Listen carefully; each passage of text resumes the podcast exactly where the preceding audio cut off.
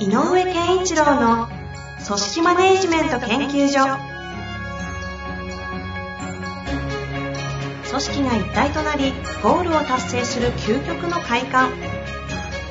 上場企業から中小企業まで延べ200社以上の支援を行った井上健一郎が組織人に関するあらゆる問題を分かりやすく解説します。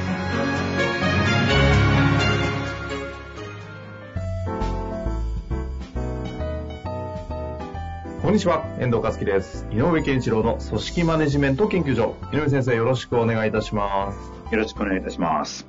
さあ、えー最近質問がですね、抽象度、具体度、あの、バラバラ、質問の属性もバラバラという感じですので、ちょっとこう、具体抽象、具体抽象にちょっと切り分けて、あの切り替えながら取り扱っていこうかなと思ってまして。あいいですね、いいですね。覚えてますか？あの、社員の飲み会、社員行事あはいはいないんだけどと。だったので、今日はあえてちょっと抽象的な質問を選んでいきたいなと思っております。はい。これね、井上先生得意だと思いますよ。早はい速いきますか、なんか最近ありますか、な、大丈夫ですよ。い、きますか？じゃあ質問に行きたいと思います。はい。経営者です。となっております。えー組織への愛情とは幻想なんでしょうか？仕事に愛情を持ち込むのは間違っていますか？お願いいたします。なんでしょうね、何が起こったんでしょうね。本当そうそう、そこなんですよね。で、なんだ、どういうこと、どういうことなんですかね。何が起こったんでしょうね。なんか、やっぱり、えっ、と、なんかこう、なんていうの、ドライなものを感じたのかもね。ある社員さんの言動に。ですかね。うんけ。どこれ、あ、ある一方でなんですけど、うん。あの、愛社精神とかっていう言葉を、うん。あのなんだ社内、社員さんの方から聞いて、逆になんかこう、なんかこう違和感とか、え、そういうことじゃなくないみたいなことを感じて、抵抗感を感じたっていう経営者に、この間会いましたね。ああ、なるほど。逆、逆パターンなんじゃないああ、いや、そんなことよりちゃんとやろうよって話なんだよね。多分そっちとかもあるんじゃないですかね。うん。だから、うん、それもあるかもね。だから、えー変な話、その、精神的、精神論、愛情論で片付けないでほしいよねっていう部分もあるってことだよね。ああ、はいはいはい。多分そういうことかもしれないですね。だから、そういう、なんだろうな、えっ、と、精神的な問題、えっ、と、心のありようっていうかな、えー会社に対してどう感じているか、仕事に対してどう感じているかっていう部分と、何をやってるかっていう行動部分っていうのかな。うんうんこのバランスの悪さが出た時に今みたいな質問が生まれるんだろううん。ね。なるほどね。うん。いやー、でも、今、た、た、た、ただそれだけの言葉で、よくそこまでイメージ湧きますね。そんな感じしますね、確かに。うん。うんだから、やっぱり、でも、あの、組織が何か、やっぱりね、組織っていうのは、えっ、と、収益性をちゃんと確保しなきゃ成り立たないので、はいはい。これは大事な一つの、えっ、と、目的ですよね。そうですよねそのために、えっ、と、世の中に、というかお客さんに対してとか、ちゃんと価値を提供しないとそれは成立しないうんっていうのももう一個の軸なので、確かにこの二つ二つの軸だから、ということは、えっ、と、収益性ちゃんと出そうねとか、えーいいもの作ろうねとかっていうことっていうのは、あの、やっぱり行動しなければできないので、うんうんうん。ちゃんとやることをやろうねっていうあの文脈がどっかになきゃいけないと思うんですよ。なるほど。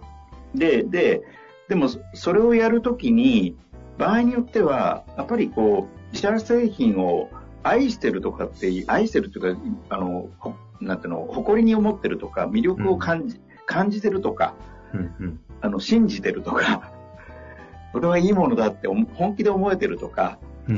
っていう状況があった方が、それは行動がより良くなりやすいよねと。なるほど、なるほど。成功循環モデルで言うとね、思考の質が高いっていう状態だから、それが。うこ行動がよとですね。うんううんん、行動が良くなる可能性が高まるよねと。だから、愛情とかっていう言葉っていうよりも、やっぱり、うんなんだろうな、あの、自社、自社で扱ってるものとか、自社の考え方とか、うんうん。えっ、と、自分の仕事自体とかっていうものに、を、に意味とか価値ちゃんと感じてますかってことの方が大事だと思うんだよね。うんうんうんだからそれを愛情という言葉で置き換えることも一部できるけど、はいはい。いや、愛情、愛って言われてもわかんないんですけど、いや、自信持って進めてますよ、お客さんにって言うんだったら、ある意味イコールなんだよね、求めてある。あ、はいはいはい。うん。だからやっぱり会社としては自分たちの組織、会社がやってることは世の中においても価値があるよねって社員とみんなで語り合えるかどうかってことが大事だし、うんうん。で、あなたの仕事っていうのは大事な仕事だけど、どう？やりがい感じるっていうことが大事なので、なるほど。うん。だから、愛情っていう言葉で語るとどうしてもなんかこう、場合によっては、あえて、あの、本当のね、愛情っていうのはすごく大きな概念なんだけど、うんうんうん実は。だけど、使い方、聞こえ方によっては逆に陳腐になったりすることがある。確かにそれは特にビジネスとかのフィールドだとありがちですよね。うん、そう、さっき言った、いや、それよりもちゃんとしっかりとした行動を積み重ねることだよね。やることやろうよっていう方向にモードは行くのでね、ビジネスになるほど、なるほど。でもそのやることをやろうよという行動がより良いものになるためには、やっぱり自分がやってることに対するある種のプライドみたいなのがないと、はいはい。うん、いけないので、そういう意味では、愛情、プライドとか誇りっていう方向に切り替えるとどうですかっていうのが、あれかな。聞きたいことかな、逆に言うとね。なるほどね。うんい。や、なんか、すごい、もうすでに答え終わってるんじゃないかっていうぐらいの 意図な気がするんですけれども、はい仕事に愛情を持ち込むのは間違っていますかと。だから別に間違ってるってことではないですよね。うん。だからその愛情という言葉の意味が違ってませんかって感じ。なるほど。まあ、愛情ってでかすぎて、その人のこれまでの生き方の背景とかで捉える概念がちょっと全く別物にもなったりしちゃいますよね。もう、なんか愛という言葉がついた瞬間に、なんかね、ちょっと嫌がる、嫌悪感を感じる人だっているからね。ああ、確かにね。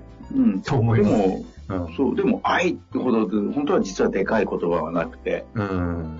うん、大事な言葉であったりもするんだけど、捉え方だから。なんかそういう中で、あの、まあ、とは言ってもこの方、えっと、経営者っていう中での質問なので、まあ、大前提組織への愛情というのは、彼の中での愛情というものは、こう、こう、組織の中であってもいいんじゃないかっていう前提がきっとあるような気がするんですけど、うん。なんかこう、組織というものをこう、しっかり関係の質を高めて、こう、成功循環モデルを回すような組織を作っていくために、なんかこう、例えば愛情という言葉を使わないで何かはい。表現をするとか、なんかこう、ちょっと、こう、組織にもうちょっとこう、はいはいはい機能する形でのなんかアドバイスってありますかね？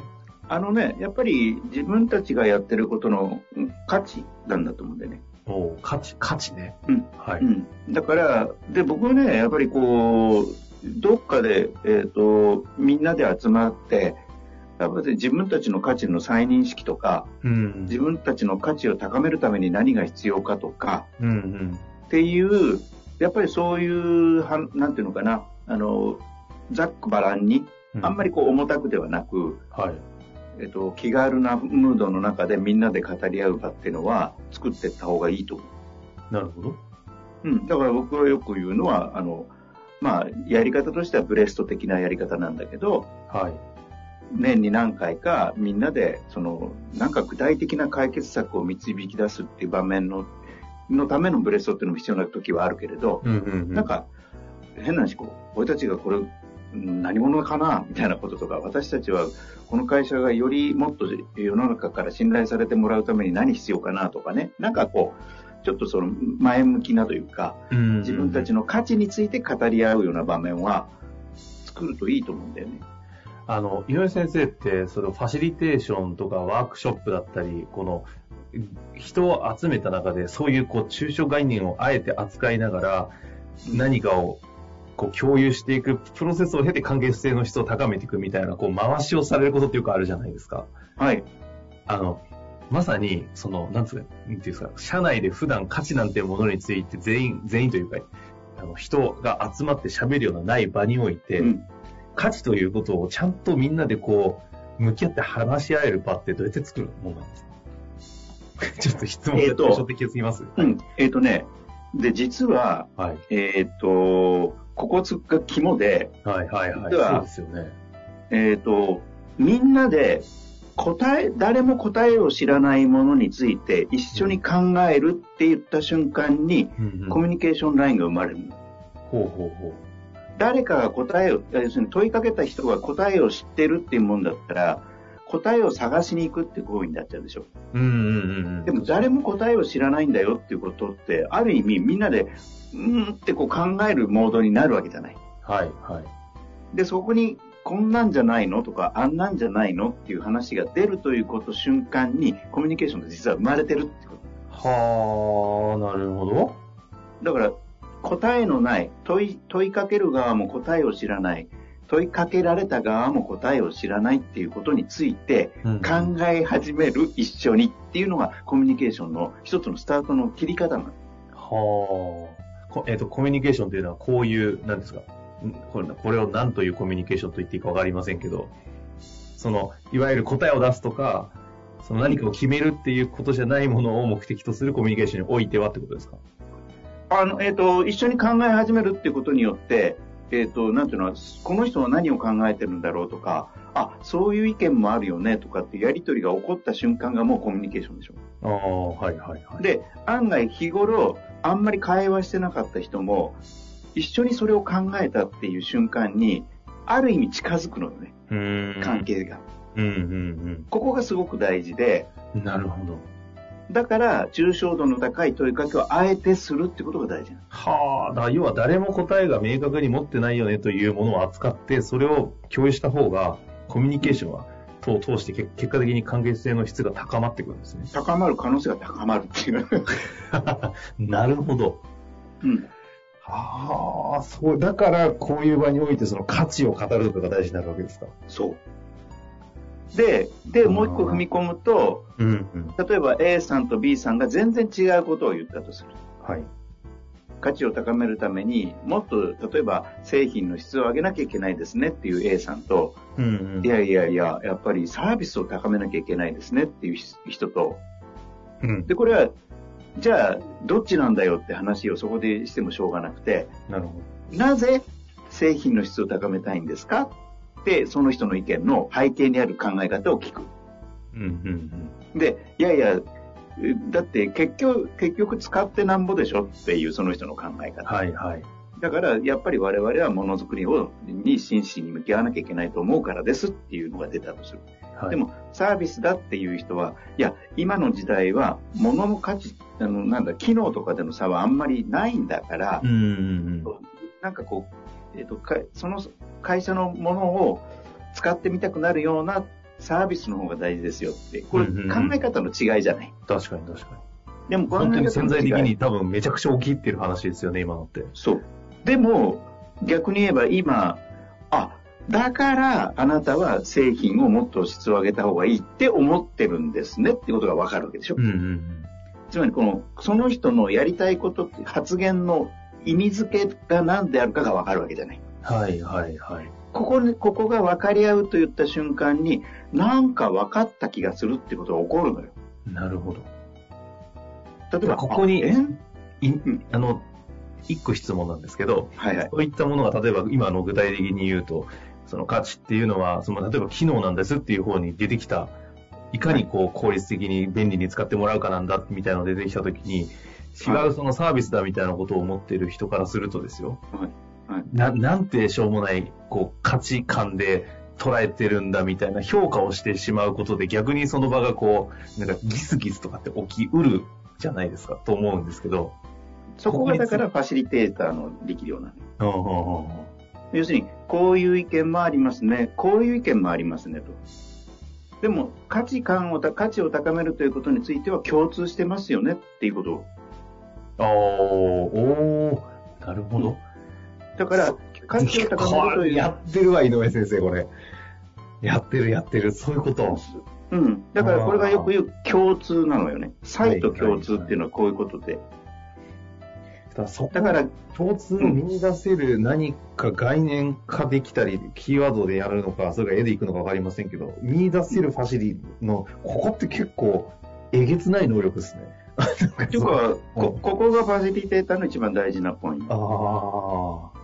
だからその時に問いかけてあげるのは、じゃあサービスだっていうふうにおっしゃってる A B さん、A さんがでも製品の質を高めた方がいいってことに関してはどう思いますかってまず振ってみたりとか、と確かに製品の質も高めた方がいいですよねとかってなって、そういうこう、お互いのちゃんと理解し合ったベースを作ると、じゃあここで何か新たなアイデアないですかね？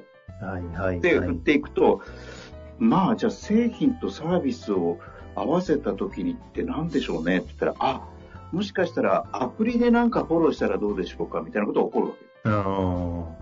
サービスのような製品寄りのような中間点なんだけど、ガッチャンコしたようなアイデアが生まれる。なるほど。これが新しいアイデアの創出なの。いやー、だから想像するっていう、こう、組織の中で想像していくプロセスを今一瞬ちょっと可視化された感覚がありましたけど、うん。そういうことですか。ちょっと時間も近づいてきたんですが、はい、まさかね、あの組織への愛情って幻想ですから、あの価値ということを通して何かを生み出すっていうところに転じるとは思わなかったんですが。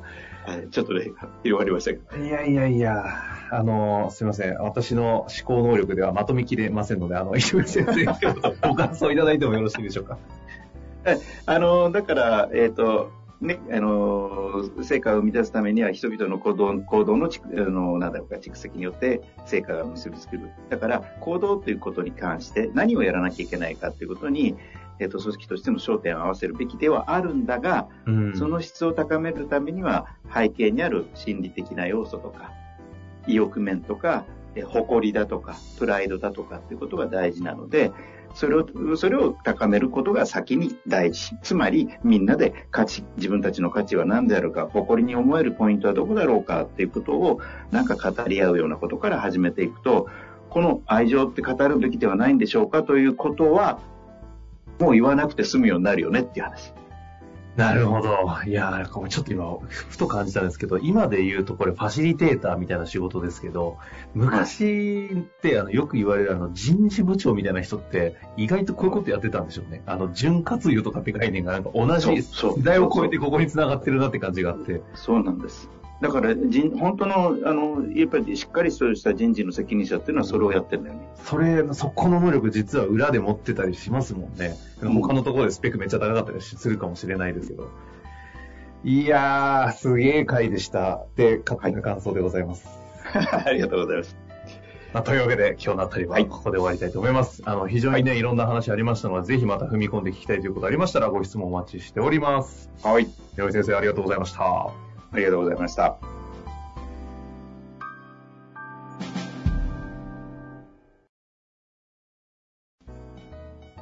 本日の番組はいかがでしたか？